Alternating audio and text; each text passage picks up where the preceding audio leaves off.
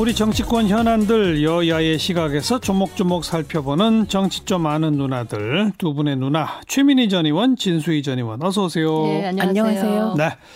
언론 제목에 청와대 여당 그리고 검찰 사이 전면전 물음표 뭐 이런 이런 제목들이 막 나와요. 그죠? 이게 지금 조국 뭐 2라운드입니까? 어떻게 보세요? 최민희 전 의원. 저는 총선 때까지 쭉 검찰이 아, 이럴 것 같습니다. 계속 총선 네, 때까지? 네, 그때까지 끌고 갈 것 같고 그리고 청와대 위에 검찰 그러니까 저는 검찰 개혁의 국면에서 검찰 개혁을 조직적으로 지금 막고 있는 한 형태다 이렇게 생각합니다. 검찰 개혁을 추진했을 때 드러났던 양상이 가장 첨예하게 이번에 드러나는 것 같고 검찰이 이렇게 정치의 중심에서 어, 칼을 휘두르고 있는데 어, 중요한 거는 이게 너무 선택적이라는 겁니다. 자유한국당 쪽에 대해서는 수사를 안 해요. 네네. 네. 예, 기소도 안 해요. 예, 예. 그리고 패스트트랙 관련해서는 강간 무소식일 뿐만 아니라 나경원 원내대표 비리 의혹, 입시 비리 의혹, 그다음에 계엄령 문건 수사 관련하여서도 어, 왜 그런지 잘 모르겠습니다. 예, 저는 계속 유보였는데 윤석열 총장에 대한 예. 그 평가가 근데 예. 어, 이게 청와대와 맞서고 검찰 출신이 많은 자유한국당과는 보조를 같이 하는 느낌이라 저는 내년 총선이 검찰 개혁을 반대하는 세력 플러스 검찰 대 검찰 개혁을 하려는 어, 민주당과 청와대 구도로 치러지지 않을까 생각합니다. 음. 진수희 전 의원. 저는 지금 최근에 그 청와대와 여당이 말하자면 한편 먹고 그다음에 검찰하고 이렇게 일촉즉발로 충돌하는 이 양상을 보면서 저뿐만 아니고 많은 국민들이 뭐라 그럴까요? 좀 상당히 불편한 심경일 걸로 짐작이 돼요.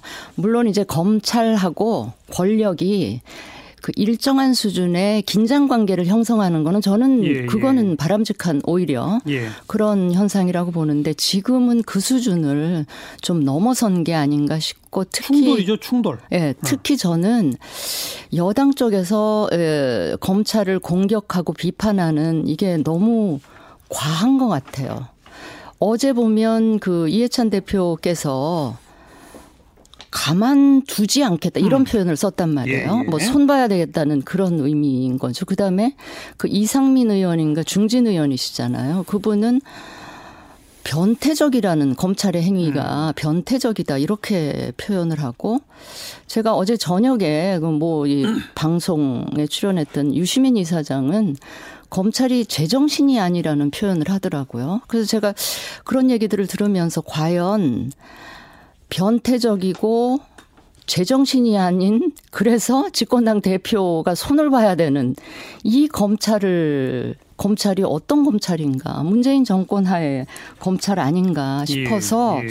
굉장히 불편한데 근데 이제 저는요 그 윤석열 검찰 윤석열이라는 사람이 5년 전에 국정원 댓글 수사하다가 박근혜 대통령 눈밖에 나서 좌천됐던 그랬죠. 그 5년 전 윤석열과 이 집권 초기에 음. 적폐 수사 열심히 하던 지난 정권 적폐 청산 수사 열심히 하던 그 윤석열과 지금 살아있는 권력에 대해서도 엄정하게 수사하라라는 특별한 당부를 받으면서 총장으로서 지금 현재 청와대를 수사하고 있는 네. 이검 그 윤석열이 굉장히 일관돼 보이거든요. 그런데 달라진 건 뭐냐면 음. 여당이 그런 윤석열을 대하는 시선이 달라졌는데 그 달라진 배경을 보면 5년 전에는 그다음에 그 이 정권 집권 초기에는 상대편 즉 적군을 수사하는 위치에 있었고 음.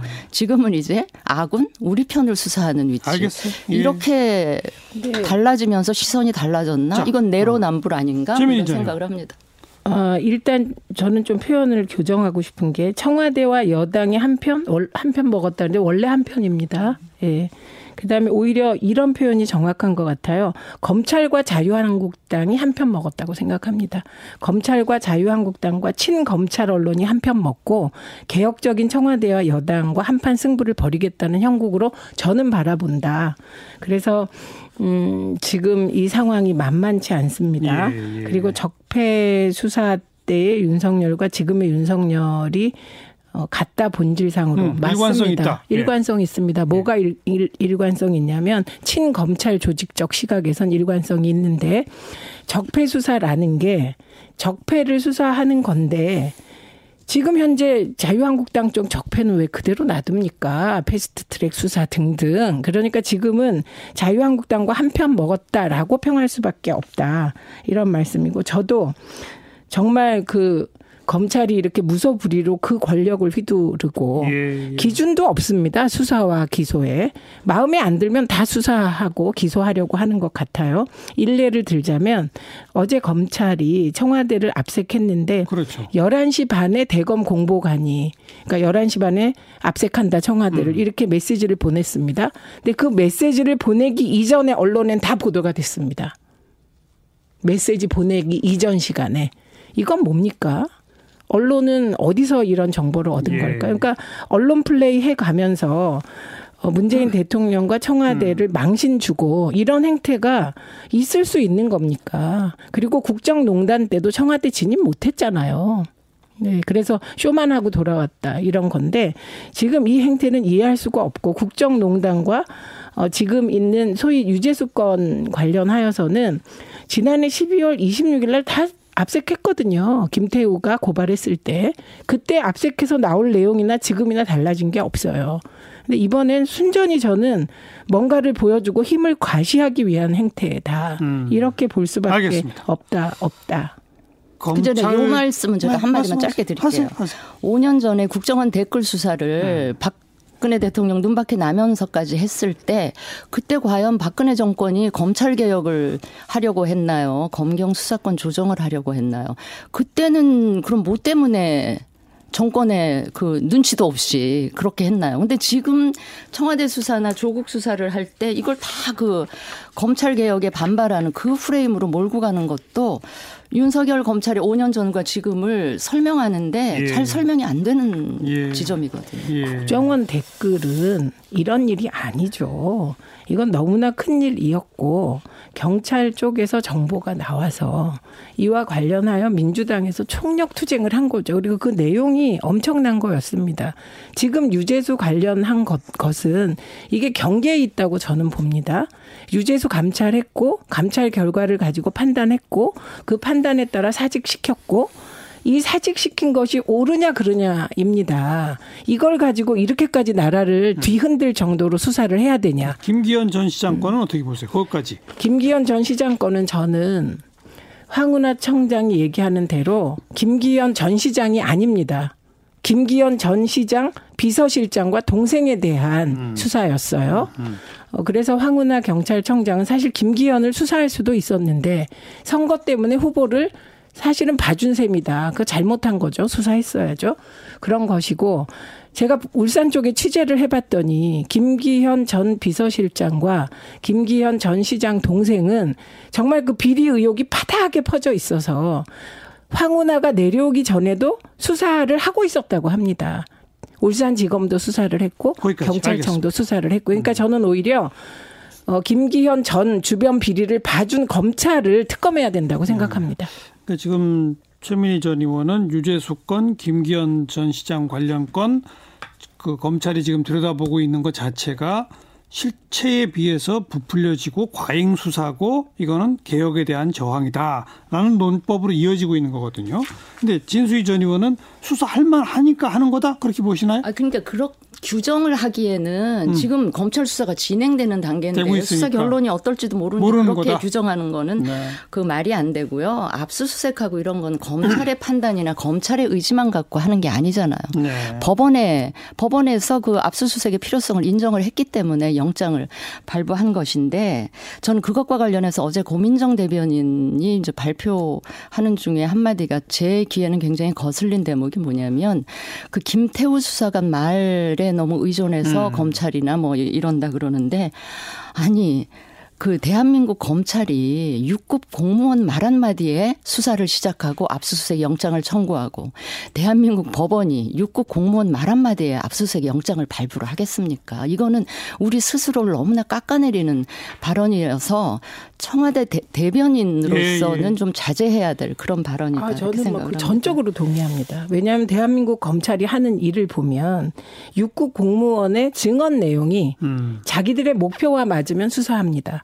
만약에 김태우 발언이 자기들의 목표와 맞지 않았으면 수사 안 했을 테고요. 최성해 전 총장 발언이 조국을 잡는데 유용하면 계속 팝니다. 음, 알겠습니다. 영장을 예. 불부한 법원은 아니 뿐만 아니라 그럼 그 얘기에 대해서 제가 말씀드리면 네, 법원.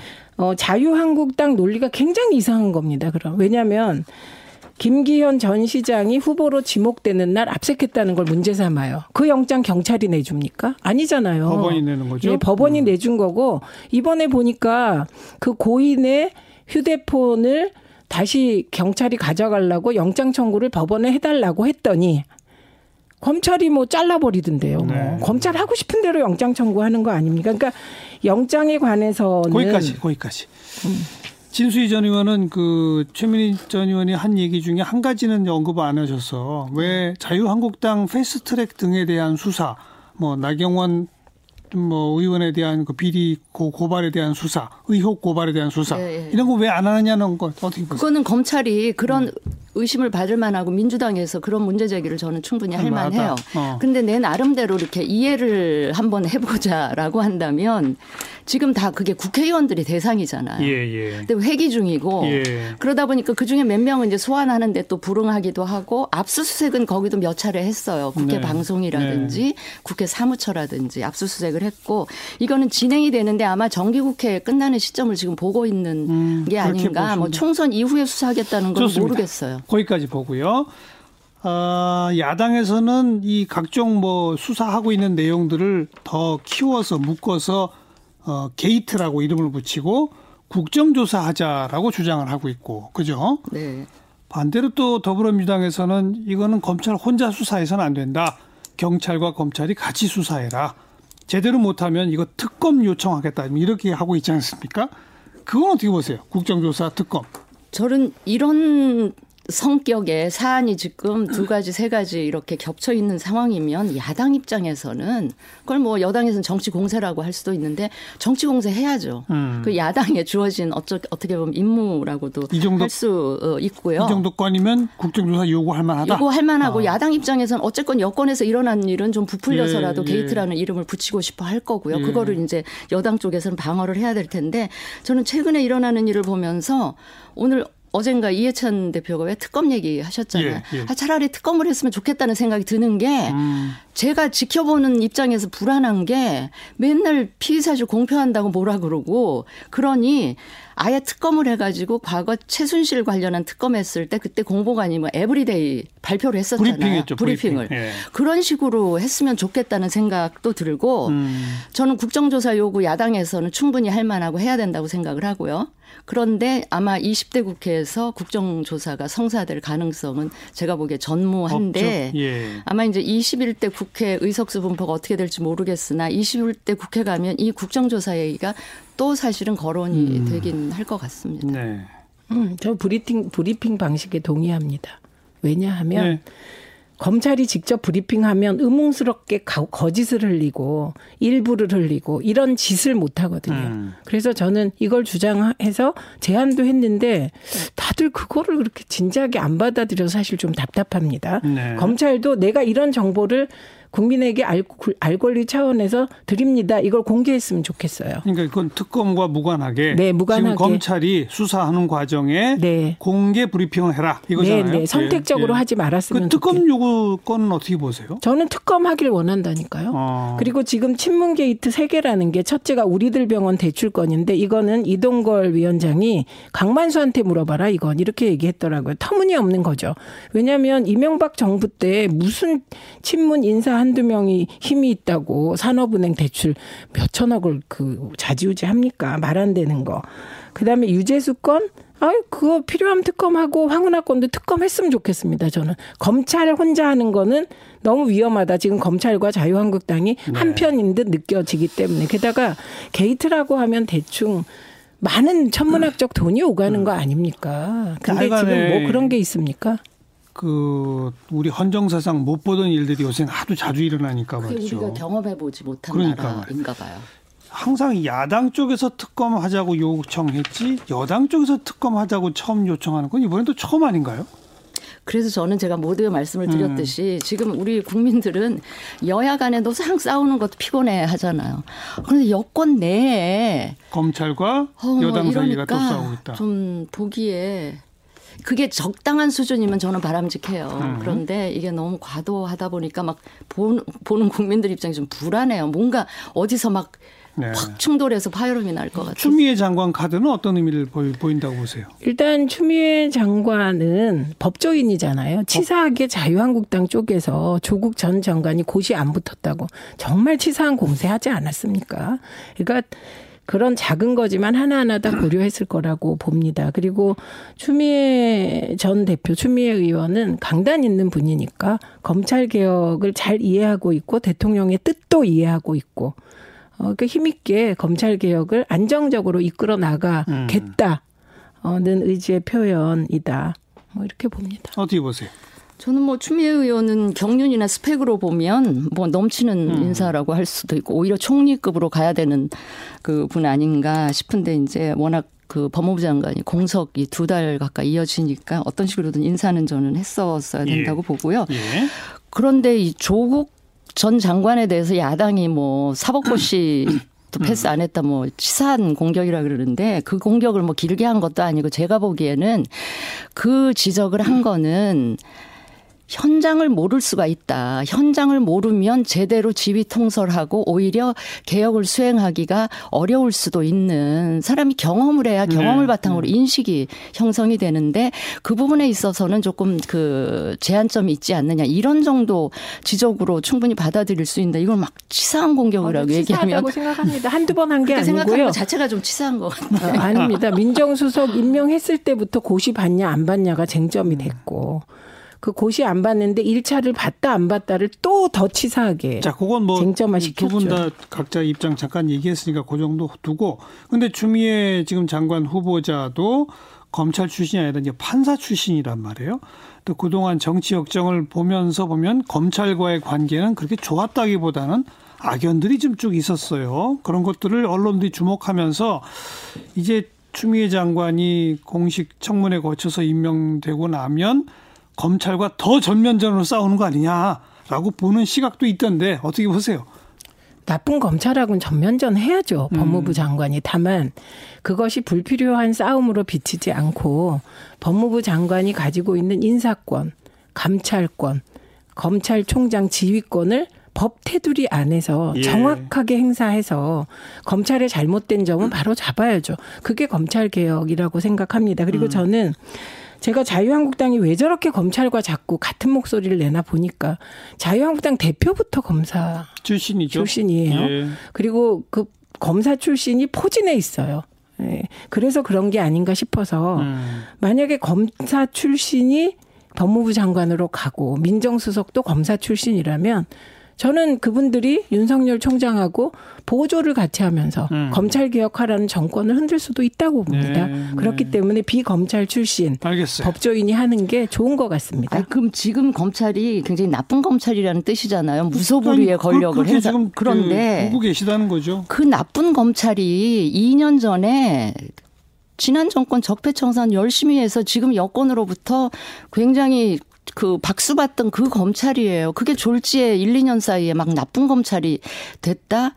이 제가 좀 듣기에 민망하고 좀 거북해요. 뭐 지금 동호 반복입니다. 아까 그렇죠. 또한 번 나왔던 얘기들이에요. 아니 그리고 2년 음. 전에 검찰이 일을 잘했다 그래서 2년 후에 계속 잘할 예. 거다. 그건 예. 아니니까요. 어, 자유한국당 얘기는 짧게만 해봅시다. 지금 이제 새 원내대표를 다음 주 월요일 날 뽑게 되잖아요.